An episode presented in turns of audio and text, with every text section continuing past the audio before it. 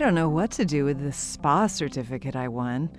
The idea of people, strangers, putting me into exfoliating baths or seaweed wraps doesn't float my boat. Hmm. Most people go gaga over that sort of thing. In fact, fish do too. Pardon me?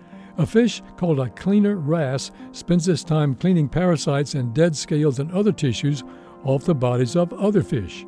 Cleaner wrasse reside and set up shop in areas known as cleaning stations. They're sort of the spas of the sea. Other fish let the cleaner wrasse clean them? Boy, do they. They line up for the service the wrasse provides. And a lot of the wrasse's clientele are much bigger fish. These fish present themselves as passive and ready for cleaning by remaining still, spreading their gills and fins, and opening their mouths. The cleaning is a somewhat invasive process. The wrasse not only cleans the outside of the fish's bodies, but cleans inside the gills and mouth too. What does the wrasse get out of it? Why, a good parasite meal, that's what. Sounds like they risk becoming meals in the process, though. I suppose so, but their larger clients almost never harm them.